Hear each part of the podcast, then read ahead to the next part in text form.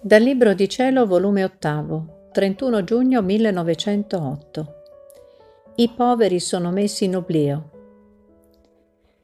Continuando il mio solito stato pieno di amarezza e di privazioni, dopo aver molto stentato, mi pareva di vedere i popoli in atto di ribellarsi e di stringere più forte la zuffa contro i ricchi.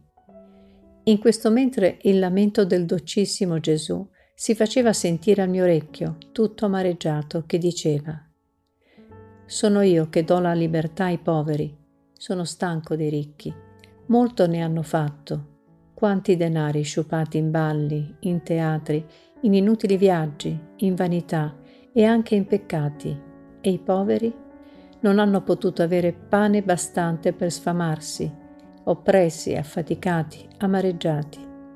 Se avessero dato loro solo quello che hanno speso in cose non necessarie, i miei poveri sarebbero stati felici.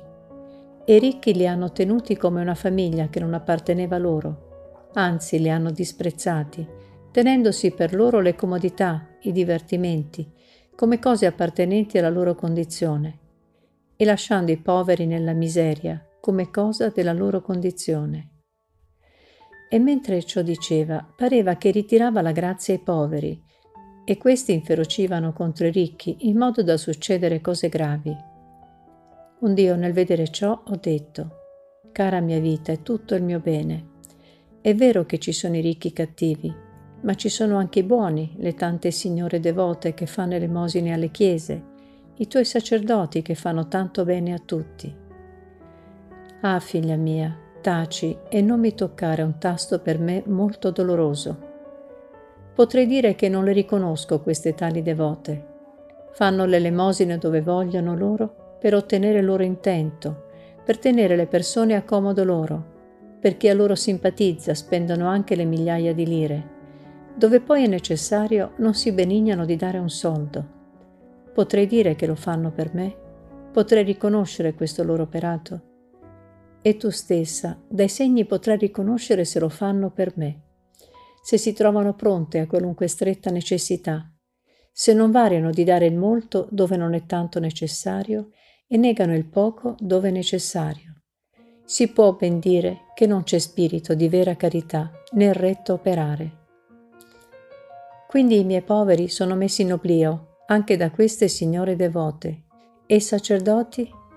Ah figlia, Peggio ancora, fanno bene a tutti? Tutti inganni. Fanno bene ai ricchi, hanno tempo per i ricchi. Anche da loro quasi che sono esclusi i poveri. Per i poveri non hanno tempo.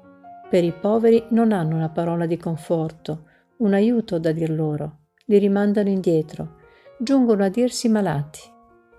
Potrei dire che se i poveri si sono allontanati dai sacramenti, loro vi hanno contribuito perché non hanno preso sempre tempo per confessarli e i poveri si sono stancati e non sono più ritornati.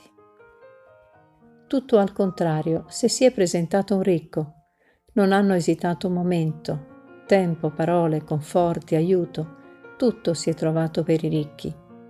Posso dire che hanno spirito di vera carità i sacerdoti se giungono a fare la scelta di quelle tali che devono sentire e le altre? O le mandano attorno o le precipitano tanto che se la mia grazia non aiutasse in modo speciale i poveri, i poveri sarebbero stati sbanditi dalla mia Chiesa. Di rado qualche sacerdote caritatevole, che di tutto il resto potrei dire che la vera carità e lo spirito retto è partito dalla terra. Io sono restata più che mai amareggiata, implorando misericordia.